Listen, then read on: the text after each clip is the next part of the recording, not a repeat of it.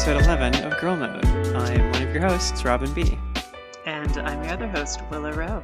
And Happy New Year for real this time, Willa. Yeah. Last time I was we actually did make it. Yeah.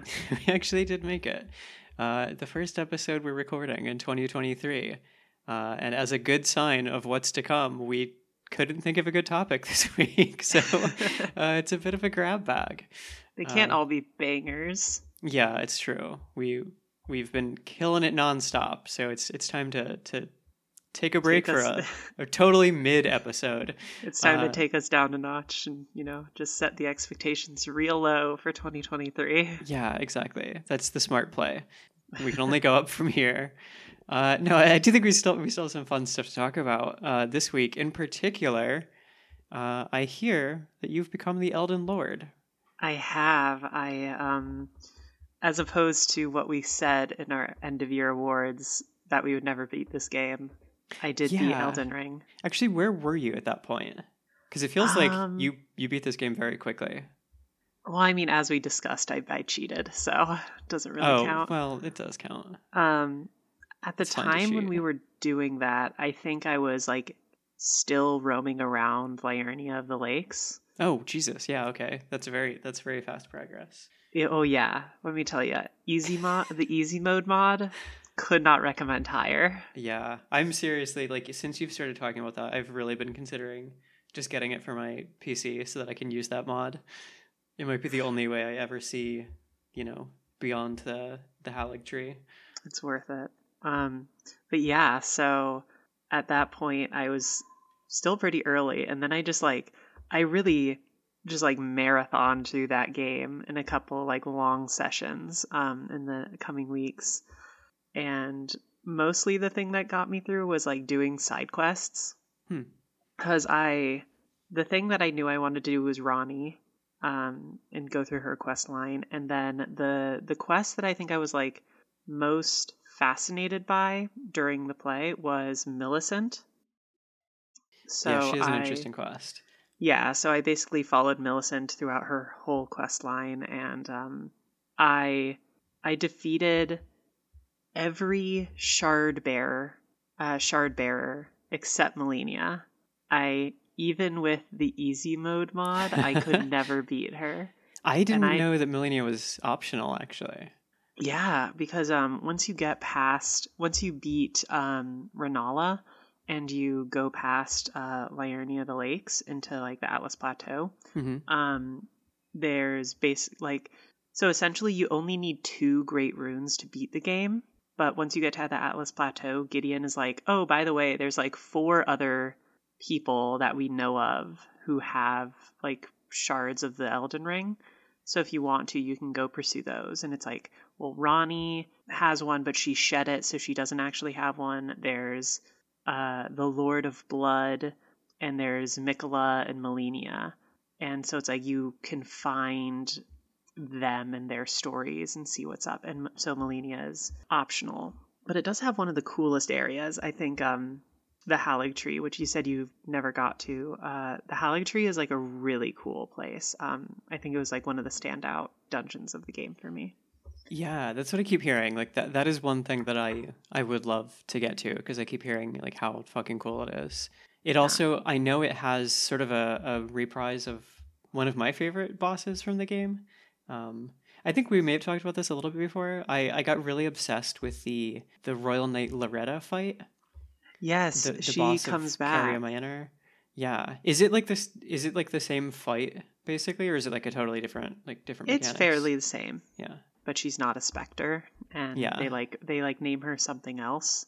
It's like Loretta, Knight of Miquella, or something. hmm But like overall, I so you know I obviously the two endings that I could have chosen between is I I did Fia's quest line, so I could have done that, and then I did Ranni's, but I had to choose Ranni because like what else am I gonna do? Like obviously it's Ranni, Yeah, of course.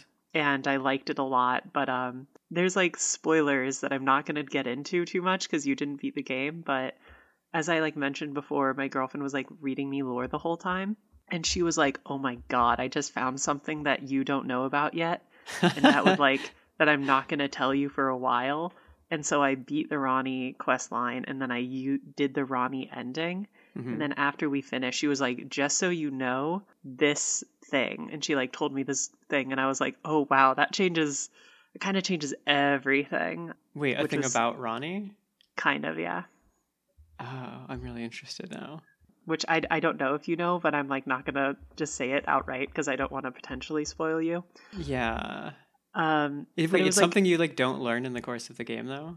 uh, I mean, I Or mean, here's y- the thing. You- yeah, if you're I one of those you people, you might yeah.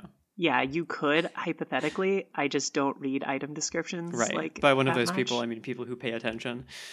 yeah, Couldn't be me. Um, but it was just like really fun. Uh, there were a lot of standout moments. Like I, I liked Volcano Manor. I did everything in there. Uh, I think easy mode was the right way to do it for me because I think my my opinion of Elden Ring is that I objectively I understand that it's a very good game and that it like changes the status quo of how open world games have been made lately. hmm And the key to that is the fact that it's like, oh, you discover everything yourself. You follow the quest lines yourself. You can like keep notes, blah, blah, blah, blah, blah. Every discovery feels special. And my hot take is that, well, in order for every little discovery to feel so special, like 80% of the game has to feel really boring. Because you're just like wandering around a lot of the same kind of uh, environment for so long yeah. and then eventually you'll find something cool and that will sustain you for like a little bit but then you have to go back to do boring stuff so it's like little moments of great uh, of great discovery but uh, i don't think i could have done this the normal way where i also have to spend like numerous hours grinding through dungeons and leveling up and dying to bosses i did not have the time for that Yeah, I think that's true. Like, it's definitely like the low points for me were like like all the backtracking. You know, like the first time you get to an area and explore every area, it's like it's so fascinating to see what there is to discover.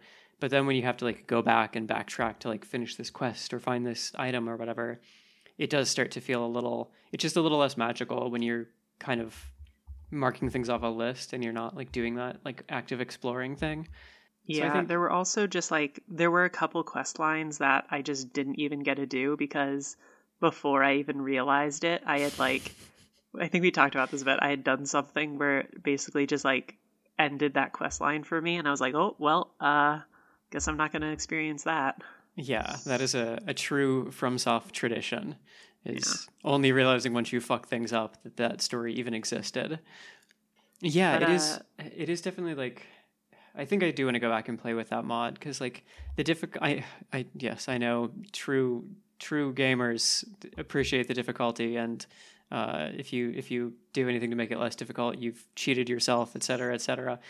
But I don't think it really I don't know. That's what, not what makes Elden Ring like that special to me. Sometimes I enjoy it in FromSoft's games, like uh, Sekiro in particular. Uh, I think the difficulty is like pretty inherent to that game, uh, and like overcoming that, like the extreme, uh, like difficulty spikes, is like part of what makes it so magical. But for Elden Ring, I don't feel that way. Like I, I do agree that it is about the exploration and about the world. So maybe I would maybe I would do better if I just admit that I'm I'm not a true gamer. I mean, and cheated yeah. my way through.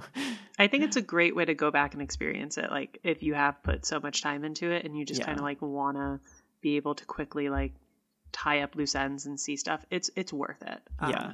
But uh, I am I am the Elden Lord. I did it Amazing. with an asterisk. You know, yeah, a it still yeah. counts. However you get there. I I'm remembering now. It, it was like legitimately there was like the uh the Godskin apostles. Oh, Is that was it called? the Godskin duo? Yes, that was the fight where I was like, I don't know if I'm gonna finish this game. Like, I the- mean, that specific section of the game is also like a massive like halt in momentum. I think. Mhm. um, like even me in my like easy mode playthrough when i got to the godskin duo not just because like not because of the difficulty but just that that area of the game feels like a momentum like stopper where everything that's kind of been leading up to is just like we're gonna have this little sort of detour yeah, Uh, yeah. Um, do you want to uh talk about the Millicent quest it anymore? Oh my god, yeah, sure. Yeah, you mentioned before how much fun that one was. Oh my god. Okay, so um, did do you know everything about Millicent? Yeah, I don't. Th- well, I mean, obviously, I didn't finish finish it because I think isn't part of it like uh, to do with the Malenia fight. Yeah, basically you have Yeah. to. You don't have to beat Malenia, but you have to at least get to the Halig Tree. Yeah, yeah, I did. Um, like all the stuff you have to do in the Swamp of Rot, like that. Those fights I did, but I didn't Mhm. get to the very end of it. Okay, so uh, I'm just gonna I'm just gonna tell you everything about Millicent. So the thing with Millicent is like you first find her in Caelid. Um, there's this guy named Gowry, and he's like, "Oh, there's this maiden named Millicent. She's up here on a church. Uh, please go like get her for me. Basically, she's dying of scarlet rot. So give her a needle that you have to get from a boss." And you go up and you see Millicent, and she's lost an arm. And you give her the needle, and she's like, "Okay, thanks. Like, I guess I'm not dying now." And she starts like talking about how the memories she's lost are like starting to come back to her. And it's very mysterious. Um, and she's like, "I'm gonna go off on my like own journey to try to kind of like find myself again." And as you play through the game, the scarlet rot is like this big thing. It's it's it's like a disease, and you learn that it comes from Malenia, and that there's this group of creatures in the game who worship it as like a god. So then, as you progress through the like main story, and you you know go through Liurnia the Lakes, and you go to the Altus Plateau, and eventually you get to like the mountaintop of the giants, and blah blah blah blah blah, you'll see Millicent along the way, and she's always talking about how she's following in the steps of Malenia, and she's trying to get to the Halig Tree, which is this has its own long quest line um, that you have to do to unlock it because it's a optional area. And then eventually, when you get there, she talks to you and she's like, "Listen, I have a secret to tell you. I am like of Malenia's blood." And she says she doesn't know what that means. She might be a sister or a daughter or something. And then, which to me, like, I, I started thinking might be a possibility because you start seeing these statues of Malenia and people just talk about Malenia as, you know, this redheaded swordswoman with a missing right arm, hmm which is exactly the description of Malenia or of um, Millicent as well. Yeah, And then uh, when you're in the Halig tree, you will find Millicent fighting uh, a, a boss battle, which is called the Sisters of Millicent. It's it's like when you're invaded, they're all red covered like NPCs, and you have this battle, and then you talk with her, and she's like, "I removed the needle. I'm gonna be dying from scarlet rot. Like, thank you for taking me on this journey and like getting to the Halig tree with me." um, I have like become my own person outside of this like legacy that I'm supposed to fulfill. then she dies. yeah. I mean, yes, it is a From Software game, so it has to end with with every NPC you meet dying. yeah, and like uh, there's a little bit left that you can do after that, but uh, I don't know. Like following Millicent and like trying to understand her identity was was really interesting. I had a I had a wild theory for a really long time that I honestly think could have been great. And from software, if you ever need like narrative advice, call me up. uh, for a reasonable Forget George R. R. consulting Martin. fee. Because because there's this whole thing where Millicent is like, I have lost my memories. I don't remember my life, but I know I'm like I know I have something to do with Malenia and I want to like follow her route and try to go find her and understand my like past. And I've like watched enough anime or read enough books with protagonists or people with uh, uh, with amnesia and like so quick I was like, "Oh my god, Millicent is Malenia."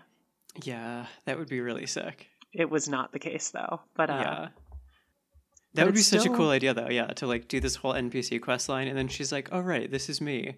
Uh, time for a boss fight." Then you do the boss fight, yeah. yeah, It's never like clearly said what her deal is. Like they don't explain if she is a sister or a daughter or something. But it's like it's because like of course they don't. What do you Mhm. expect? But it was still really interesting and um like following Millicent and fighting Millicent I think was like one of the biggest things that pushed me through that game. Um, that and you know wifing up Ranni. So which I did. So goals That was my accomplished. motivation the whole time I was playing. Uh, I like I got far enough to get to like um Ranni's shrine where you get the like the great sword, uh, the moonlight Yeah. great sword or whatever. Uh, and then I was kind of like, well, this is what I was here for. Good enough. just to honestly, make Ranni yeah. happy. Uh, but yeah, uh, gosh, this is all. This is really making me want to start playing again, uh, which I can't. I have other shit to do, but I really, really want to. Mhm. Maybe this will be my my actual uh, 2022 game that I play in 2023. We'll see. Maybe.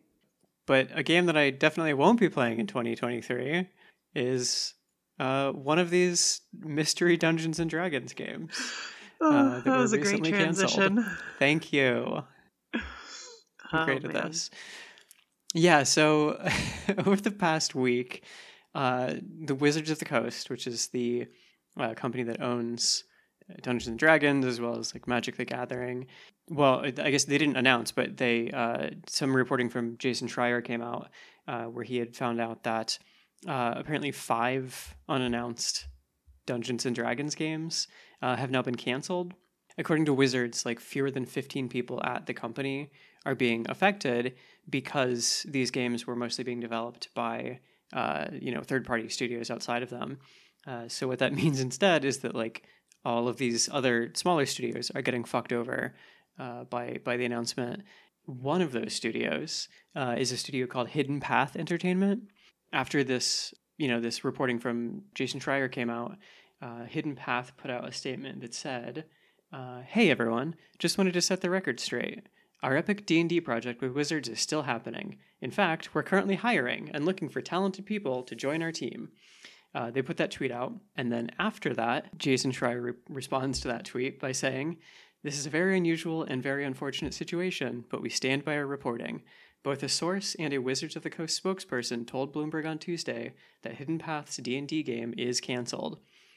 This is just So- wild. It's I, I truly don't know what to make of all of this. Like what it seems like is happening is you know, because this the whole the cancellation of those five games wasn't like an announcement from Wizards. It didn't just come out. Like it it was something that was reported out. Uh, like anonymous, you know, spokespeople uh, Mhm. told Schreier about it. So it seems to be, uh, unless there's like something completely wild going on, that Wizards internally canceled these games, and uh, the news just hadn't gotten around to the people developing the games. Which like- which wouldn't be like the first time something like this has happened. Well, that's the thing is it sounds completely wild that that would ever like even be a possibility. Like you, hear that and it sounds ridiculous, but given how busted so much of game development is, and given uh, Wizards of the Coast track record for being not the coolest place to work or like have any professional association with, it seems entirely possible. Yeah, and like, I mean, Schreier's like track record with reporting is also very good. Um, it's it's so weird. Like, it does feel like this is a situation where maybe they just somebody forgot to tell the developers. Uh, and then like even after this, Schreier was like, "Hey, just to be clear, I also talked to the spokesperson again." And they reiterated after the statement from Hidden Path that, yeah, that game is canceled. Yeah, which is like, you know, you can always get a source that like doesn't have their info straight, but to have a wizard spokesperson and an additional source both confirm this, even after like it was being refuted, uh, it's just it's such a such a fucked up situation. It's yeah, and like, uh, it's so I just weird. feel so bad for everyone involved in this. Yeah, and like, n- nothing really more from this has come out yet, like, since those tweets and stuff. I'm, Yeah. I'm incredibly curious to see, like, how this ends up playing out. Um, it just seems like a, a terrible comedic event. Yeah, it, it it is very strange. Like it's it's now been a full day since since that last update, and no no official word from from Wizards on any of this. Uh, it's it's it's just kind of mind boggling. Yeah, it is the it is the interesting thing of like, you know, a spokesperson said it to a journalist first without anybody else just like making a statement about it, like from Wizards of the Coast. Boggles the mind. Yeah, I just yeah, I don't even know what to make of it. It's it's so strange that like everything you hear about Wizards of the Coast or about D&D in particular is like how well it's doing right now. Like there was that like really bad D&D game that came out last year, the, the Dark Alliance. Mm-hmm. Um, but there's like a movie coming out. They're like working on the new edition of of the tabletop rules. Like it just seems to be like a money printing machine. Uh, it, it's really kind of it's so strange how messed up their like the gaming side of things is though even you though know? they have like Baldur's Gate 3 being made by, you know, Larian, Larian, mm-hmm. whatever studios, uh, the makers of Divinity Original Sin. And they have a Magic the Gathering like digital card game, which is supposed to be pretty good also. Mm-hmm. Yeah, it's like I don't know. D and D has this weird legacy in games where like there are some like great classic games based on Dungeons and Dragons, and there's also some like totally mediocre games that came out of out of like the the property too and it just seems like it, it just seems so strange for them to have had these five secret projects in the works and then cancel them. Yeah. Like why why not just commit to it? You know what I mean? Like it's this this company is owned by Hasbro. It's not like they're like this is going to hurt them in any way if the games like flop. Like it just seems like they're in such a position to like do literally whatever they feel like with the license and it'll probably make them some money. Yeah, you uh, think. Yeah but yeah, I don't know. The, the thing that really just sticks out to me is like this this super bizarre disconnect between uh, Wizards as this IP holder, kind of landlord, just seeming to be like stringing these smaller developers along. Uh, I, I, don't know. It's it's really messed up. It it kind of falls in line with a lot of things that we've heard of, from Wizards of the Coast about how how poorly they treat people who like work with them and for them. It's like yeah, I don't know. It's such a weird situation. It's such a bummer and it's so strange and just such a fascinating breakdown of like of communication. You know. Yeah. And yeah, this is also all happening at the same time as the uh, open game license has been changed very recently, uh, which is like sort of a legal agreement that allows creators who work outside of Wizards of the Coast to make content for Dungeons and Dragons and sell it. Um, so the old version of the open game license was like pretty, uh, it left people pretty free to like make things and sell them.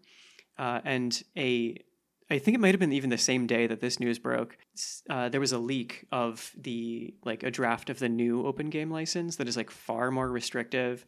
It's like requiring people to uh, register the the sort of like the games that they make based on D and D with wizards, uh, and basically just like makes it way harder for people to make money uh, mm-hmm. off of off of uh, their own content, which is again very bizarre. Like, of course, like a you know this massive corporation like Hasbro wants to like wring all the money it can out of everybody it can, but like part of the reason that D and D is so popular is because of uh, how much homebrew stuff there is for it. I literally don't know a single person who's ever played Dungeons and Dragons who didn't like heavily hack it because it's like not the greatest rule set. It's just very popular. Mm-hmm. And to make it actually fun to play at all, people have to like do a lot of their own work. Uh, and of course, like you can still do that at your own table. Hasbro is not going to kick down your fucking door. But part of what makes that so successful is people being able to sell those things and like just just the fact of like it's having so much name recognition uh, is why it has so much success. So it really seems like they're shooting themselves in the foot for w- what is honestly probably like a minuscule like long-term gain for themselves. They're just they're just fucking up left and right this week and it's it's really fascinating to see a company that like doesn't really need to put in that much effort to continue being like the most popular product in its industry just making these completely baffling decisions that I, I can't imagine don't hurt them in the long term, you know? Yeah. Uh, and also, just to quickly call out the that reporting uh, was done by uh, Linda Codega at uh, Gizmodo, broke the news about the the OGL.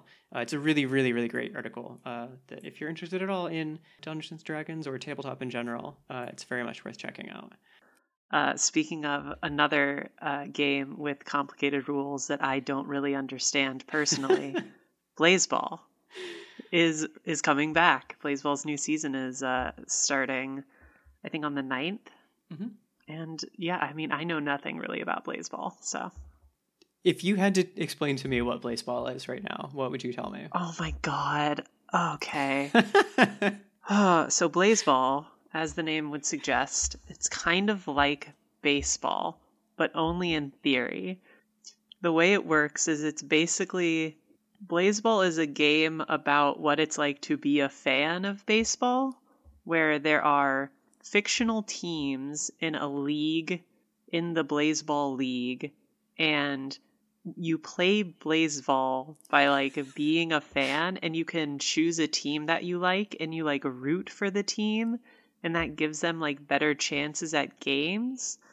But then the like extra layer is that I don't really know how this happens, but there are like weird there are always weird conditions and weird votes and, and stuff that happen. Like the thing that I know about Blaseball is that there was a character who died and then they voted to bring him back from the dead.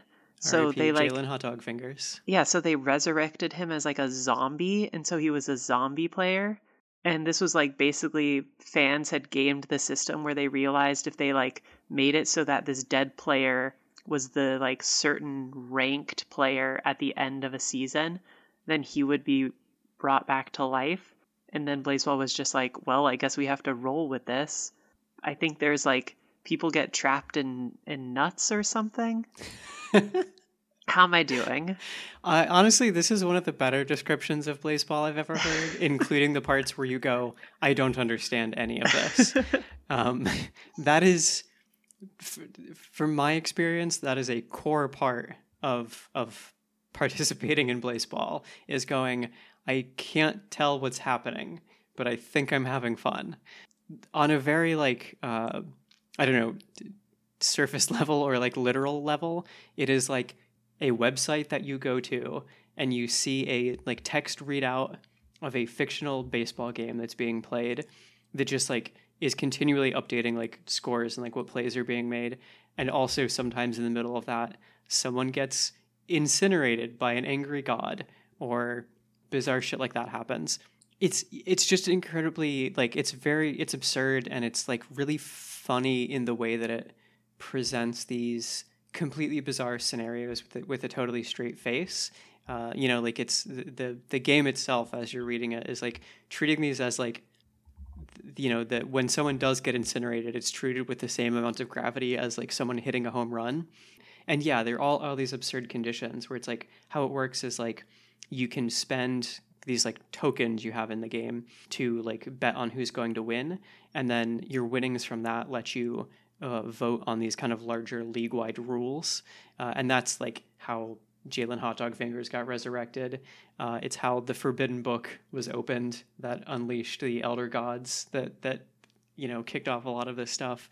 Are you Uh, sure Blaseball isn't a From Software game? It's, there's, I no, I'm not sure.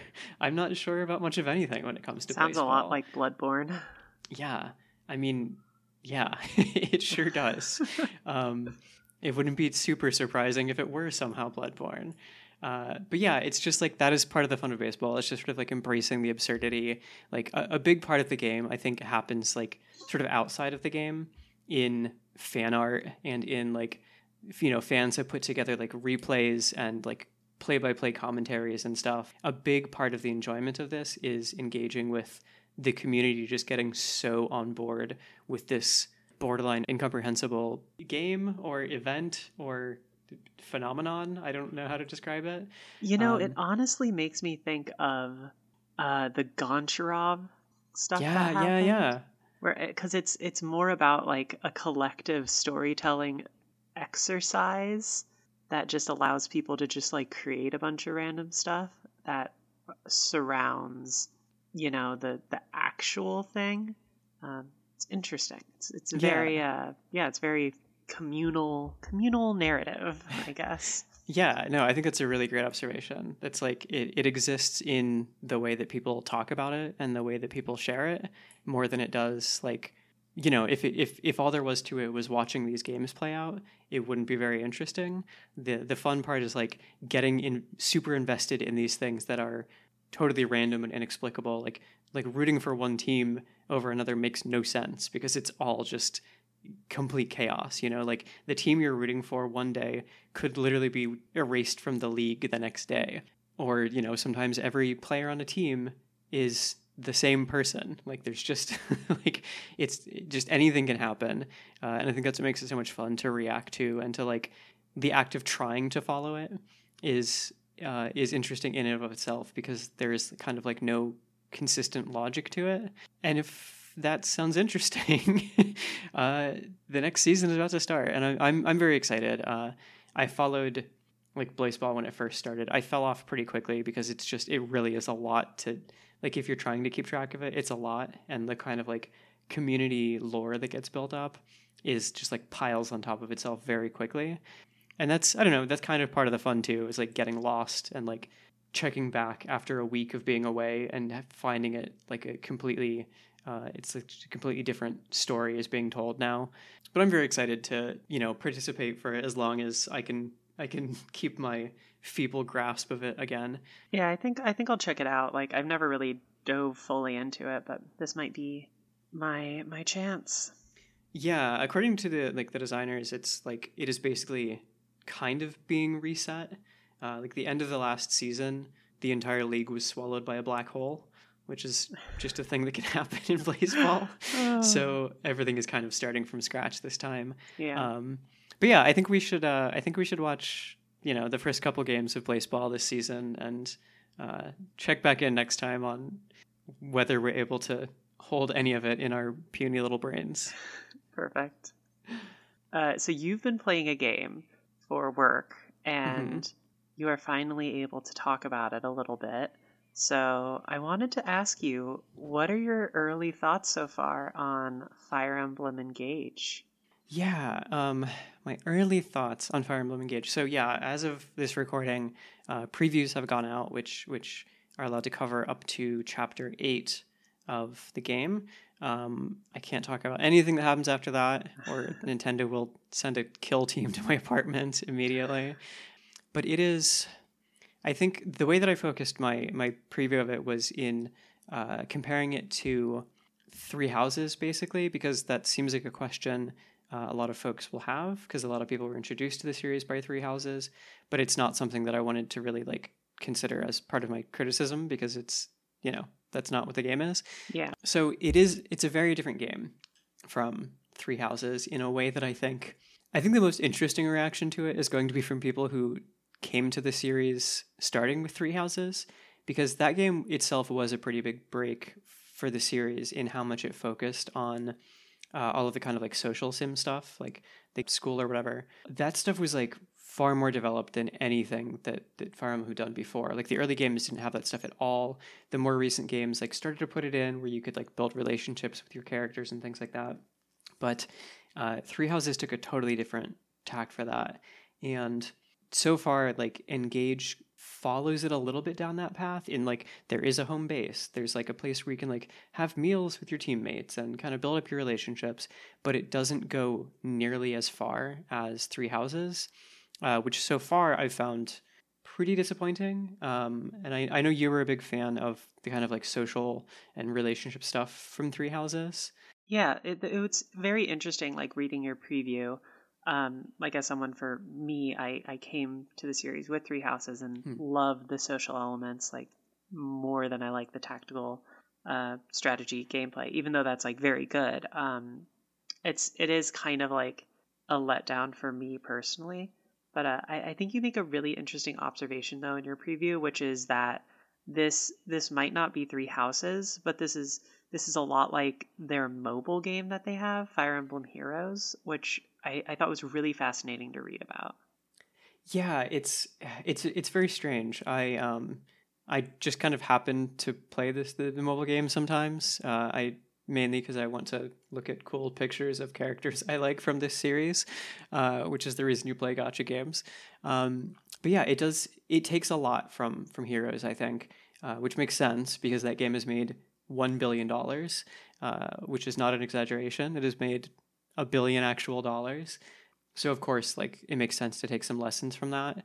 I think that like the kind of most obvious one is that like in Heroes, like it's a gacha game, so the point is to like recruit all these different characters from Fire Emblem's past. You know, you roll on this this random like slot machine that gives you uh, new characters for your army, uh, and Engage takes a similar tact where uh, there's like there's 12 you know heroes from the the series past that come and sort of join your uh, your army. And it's it's not the same like they're not like directly controllable units. They're more like sort of like equipment that you add to your character that like gives them new stats and new abilities and things. But where it falls short in a way that heroes doesn't is sort of the expectation um, because with heroes you're recruiting literally like hundreds of of these characters. And so you kind of don't expect it to be like a very coherent story and the story in heroes is like like it's just nothing. Engage like has a more in-depth story but it also seems like weirdly unconcerned with building out the stories of these characters who you're summoning which is something that i found extremely disappointing. Maybe it gets i'm still hoping that it like uh, builds on that more toward the end like because yeah i mean i agree with you like i really love that stuff in three houses so i'm hoping it's just like a really slow burn. But up to this point that that part has felt like a letdown. But on the other hand, the, the combat has been like excellent. When you sync with one of these emblems, which is to say, like you equip one of these summonable characters onto another unit that you have. Uh, it gives you like some stat boosts, uh, but more importantly, it gives you access to these like really powerful abilities. So I was actually telling you about one uh, the other day where uh, there's one character who you're kind of meant to put onto a magic user that like it boosts your your magic attack but also it gives you the ability to teleport a really really far distance across the map and like do a, a magic attack when you land and that's really effective if you put it on a magic using character you can take out pretty much anybody in one hit but instead i put it on a really heavily armored character who has basically no magic so when i use that attack and like teleport across the map it doesn't do very much damage but that means i now have a heavily armored unit that's just like sitting behind enemy lines who can just like absorb all of these hits and like soften up the the opponents just by kind of standing there. Mm-hmm. So it mm-hmm. does allow you to to make these kind of like off the wall strategies and really play with them. That part of it is very satisfying, and that's like the, what you do for most of the game. Like you spend most of your time in battles, to the point where I went back and played a little bit of Three Houses just to like so I could make this comparison, you know, accurately. And I found myself getting pretty bored in the battles just because like every turn is a little bit slower and there are less of these kind of like game changing abilities in play. It, yeah, so it, it, ends up with kind of a really uh, sort of shaky balance between like truly excellent combat and so far pretty lackluster like story and, and character stuff. So sorry to say, I think you uh, will not enjoy this quite as much as Three Houses. Oh no, um, I'll just have to replay Three Houses again, oh, I guess. No. yeah, which you know, Three Houses is a very replayable game. Like it's it's made for that, so kind of no harm there. But yeah, I think it's my my impressions so far are like if you're a person who likes kind of like tactical RPG combat, you will probably love Fire Emblem Engage. And if you're here for the, you know, sort of three houses ish social stuff, uh, you know, maybe it'll turn it around. But at least in the first like handful of hours, it's uh, it's not delivering that same experience yet. So mm-hmm. I still, you know, I'm crossing my fingers, but um, so far it's you know good, not great, uh, but uh, interesting nonetheless.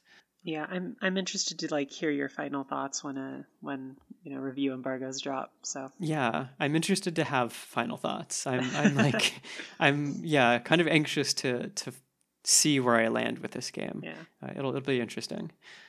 Uh, a game we know exactly how we feel about though uh, is nailed it. Signal. no, you can't call me out in the middle of a segue. Okay, I'm sorry.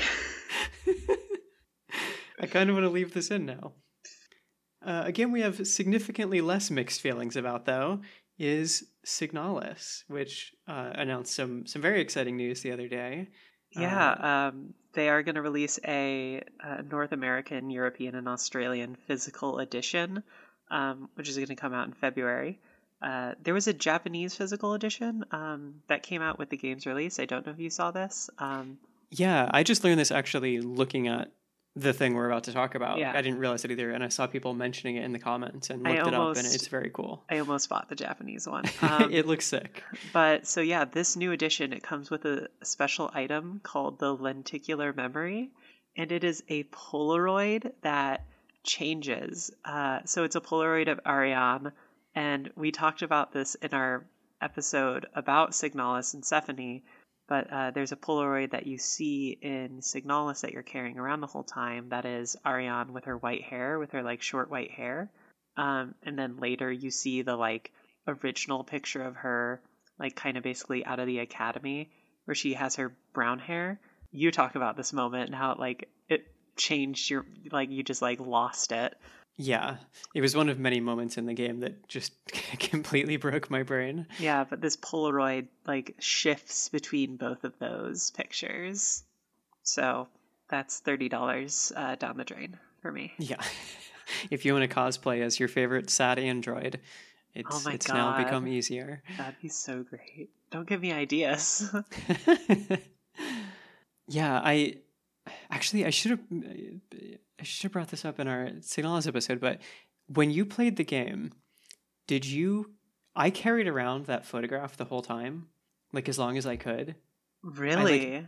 I like never tried to put so I yeah, I was going to ask actually like I wasn't even sure cuz I never tried to if you could even put it in storage. yeah, I did. Okay, cuz yeah, I like I don't know, it, oh like no, the am I heartless?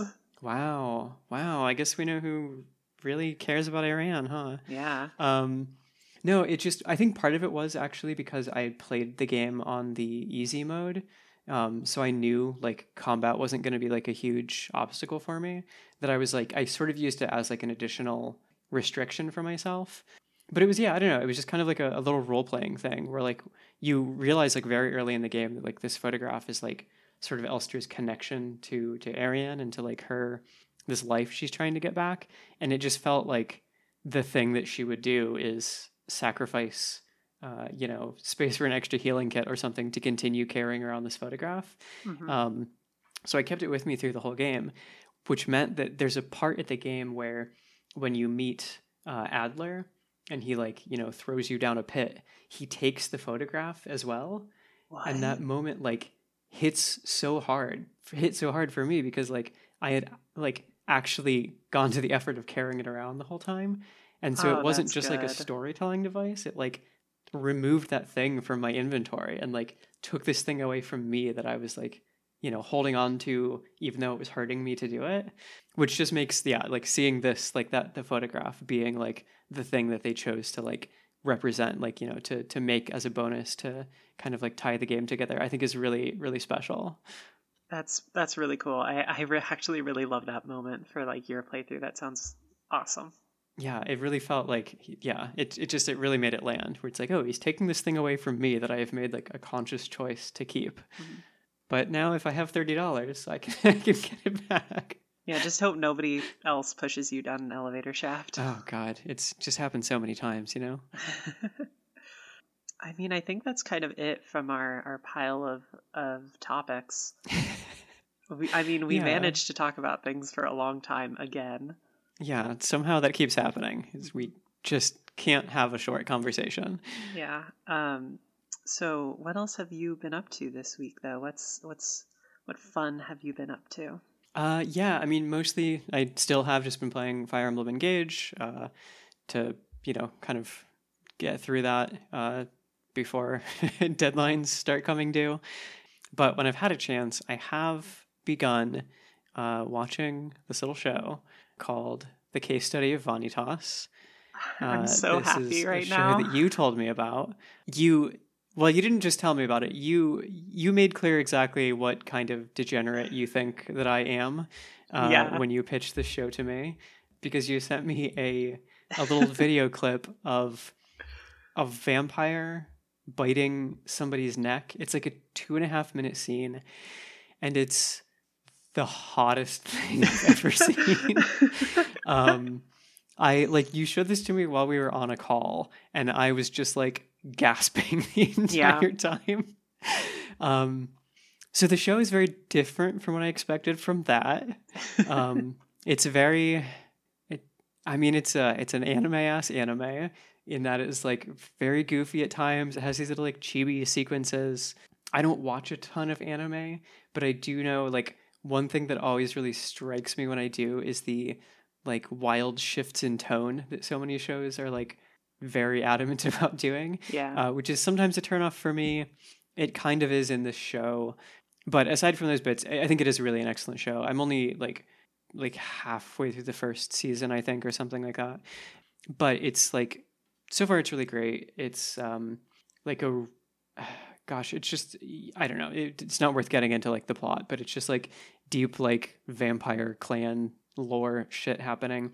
Um, but it has just like it's full of like lots of really interesting characters. Uh, the the animation is gorgeous. Like Yeah, it's it a has beautiful show.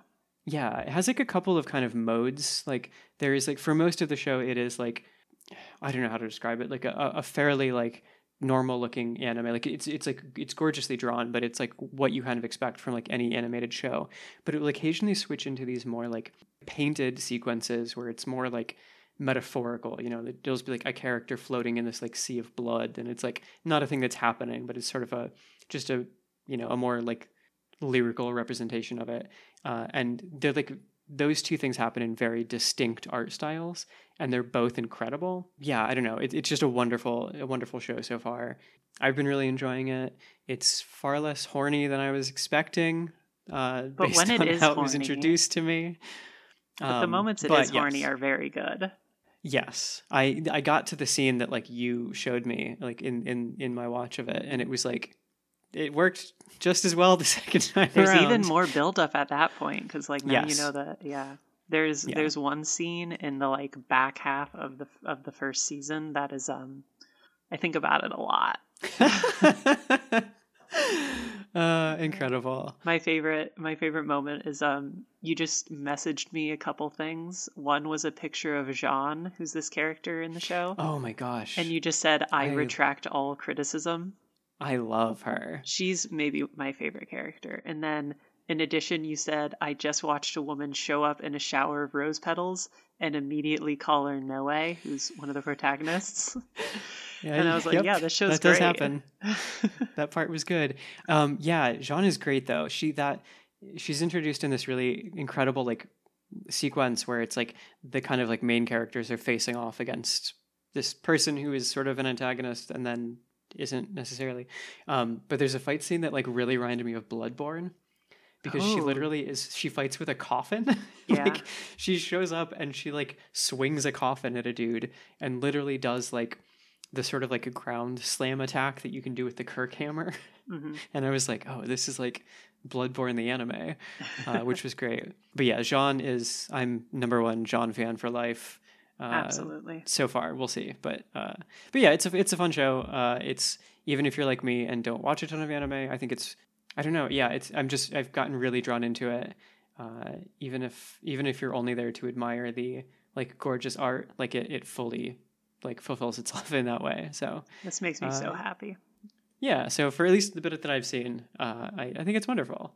Um, but it, you have something, you've been doing something this week that you've been like cryptically texting me about, and I'm very curious to hear what uh, what this is. Yeah, okay.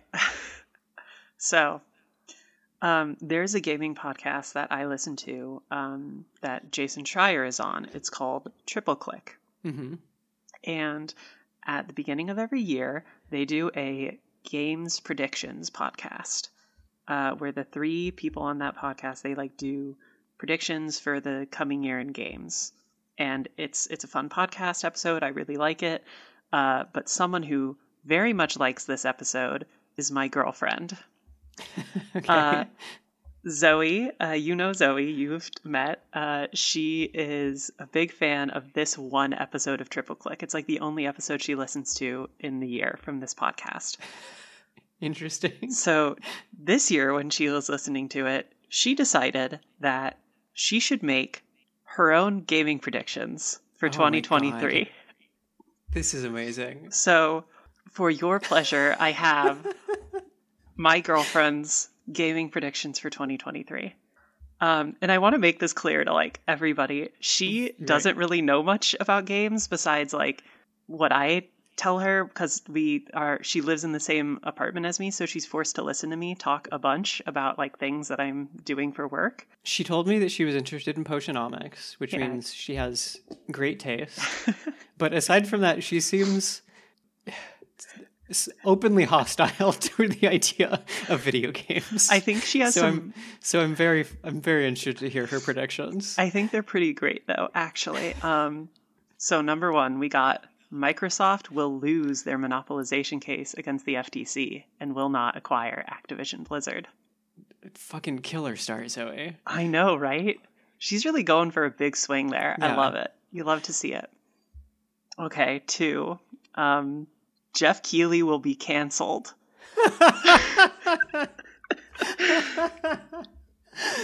Oh God. Oh man, okay. Number three. Hogwarts Legacy will be bad actually, and it will receive a Metacritic score of 75 or lower.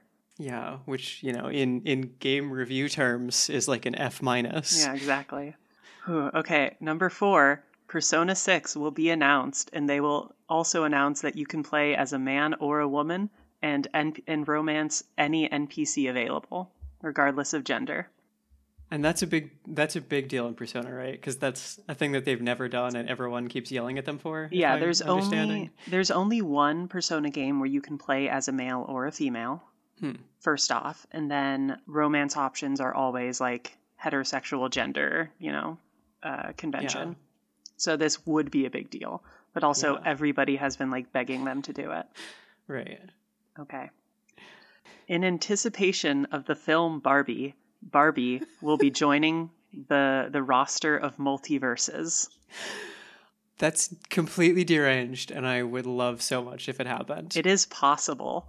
Barbie. I think the they should do just like a tie-in Barbie horse, horse adventure game. Yeah, I mean Barbie is a Warner Brothers property, so it is possible. Oh, it, it right, right, right. Okay, yeah. she made this prediction, and I was like, "This is Oh absurd. God. I don't know if this could actually happen." And then I looked it up, and I saw that it was Warner Brothers, and I was like, "What if this is actually going to happen?" okay, I didn't realize that. That's actually okay. She's a genius, actually. I hope this happens. Yeah. Okay. One episode of Girl Mode will get over 100 downloads. Oh, it's I. This feels like a curse. This feels like too too big of a bet, Zoe. Yeah, too big of a bet, and also too much attention. Yeah. Um, if we, if we get 99 downloads, I'm pulling whatever episode it is down. Yeah, exactly. And number seven, her final prediction, Uh-huh. and this is this is a weird one because it it depends on her. Like it's within her power to make this prediction happen.